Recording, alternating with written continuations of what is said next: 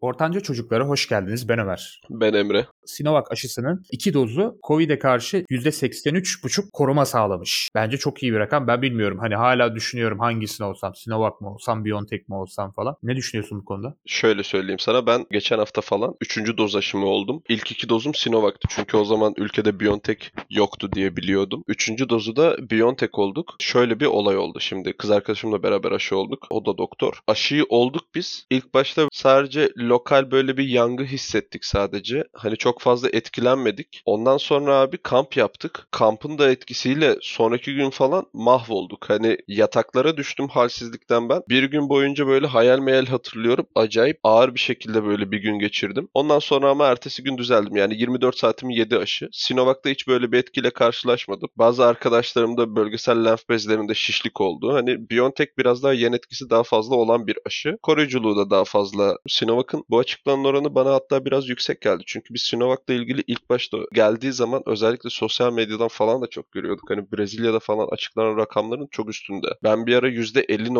seksen üç bile görmüştüm. Hani yüzde elli virgül seksen üçten seksen üç virgül beşe şans eseri mi gelmiş? Araştırmanın kaynaklarına bakmak lazım. Sinovac üzerine şey deniyor. Ağır hastalıktan koruma oranı, Anadolu Ajansı'nın bir haberinden alıyorum ben bunu bu arada. Ağır hastalıktan koruma oranı yüzde yüz olarak başlık atılmış. Yani birkaç kişiden daha duydum ben bu muhabbeti. Bulaşıp bulaşmamasından çok seni galiba yoğun bakıma ve hastanelere düşürmeyen bir aşı galiba Sinovac. Öyle algılanıyor insanlar arasında. Tam koruyuculuk oranları çok yüksek bir aşı değil. Aynen. Aslında dediğin gibi bir aşı. Yani biz de şimdi sahada edindiğim tecrübeye göre konuşuyorum ben ve kendi aşılarımdan dolayı. Türkiye'de en fazla doz aşı olmuş insanlardan biri de benim. üç doz aşı oldum. İlk önce aşı kesinlikle olun. Çünkü Sinovac yüzde yüz koruyor mu? Bununla ilgili ben bir şey okumadığımdan net konuşmayacağım. Ama Dünya Sağlık Örgütü'nün şöyle bir verisi var. Son iki haftada Covid'den ölen insanların yüzde doksan dokuz virgül beşi aşı olmamış insanlar. Veri direkt şu demek. Aşı olan insanlar binde beş ihtimalinde ölebilir demek bu. Aşı ölümden kurtarıyor denir mi? Denir abi. Çünkü yüzde doksan dokuz virgül beş çok yüksek bir rakam. Hani bu sadece Sinovac mı BioNTech mi tartışmasından daha çok ilk önce saçma bir şekilde birbirini sosyal medya sayesinde bulan aşı karşıtlarına laf ediyorum. Aşı karşıtı olan bir insan varsa yorumlara yorum atmasın. Diğer insanları zehirleyeceksiniz. Yapmayın. Son olarak bir şey sormak istiyorum sana kapatmadan önce. Bazı insanlar diyor ki ben de sağlıkçılar gibi iki Sinovac bir BioNTech olayım ya da işte BioNTech olacağım sadece falan. Sence Sinovac'la BioNTech özellikle seçmeye gerek var mı? Şahsi görüşünü alıyorum. Bu konuştuklarımız elbette yüzde yüz doğruluk değeri taşımıyordu. Aşırı alerjen bir bünyeniz yoksa, komorbite yandaş hastalığınız yoksa ben BioNTech'i öneriyorum. Kendi aileme de bunu önerdim. Kendim de aşı seçebildiğim zaman BioNTech oldum. Çünkü veriler BioNTech'i daha da destekleyici veriler. Bir de şöyle bir durum var. Sinovac aşısını yurt dışı kabul etmiyor. Uzun vade planlarınızı buna göre de yapmanız lazım. Ben hatta bazı sağlıkçılardan şöyle bir şey duydum. Böyle bir şeyin olacağını tahmin etmiş bazı uzman doktor ve üzeri daha da tecrübeli sağlıkçı meslektaşlarım. Sinovac aşısı geldiğinde olmamışlar. BioNTech aşısını beklemişler. BioNTech'i direkt iki dozu olmuşlar. Çok mantıklı bir hareket. Çünkü Sinovac'ı yurt dışının taşımayacağını tahmin etmişler. Ben tahmin edemedim. Bunu da düşünerek olabiliyorsanız BioNTech olun. Tabii ki gidip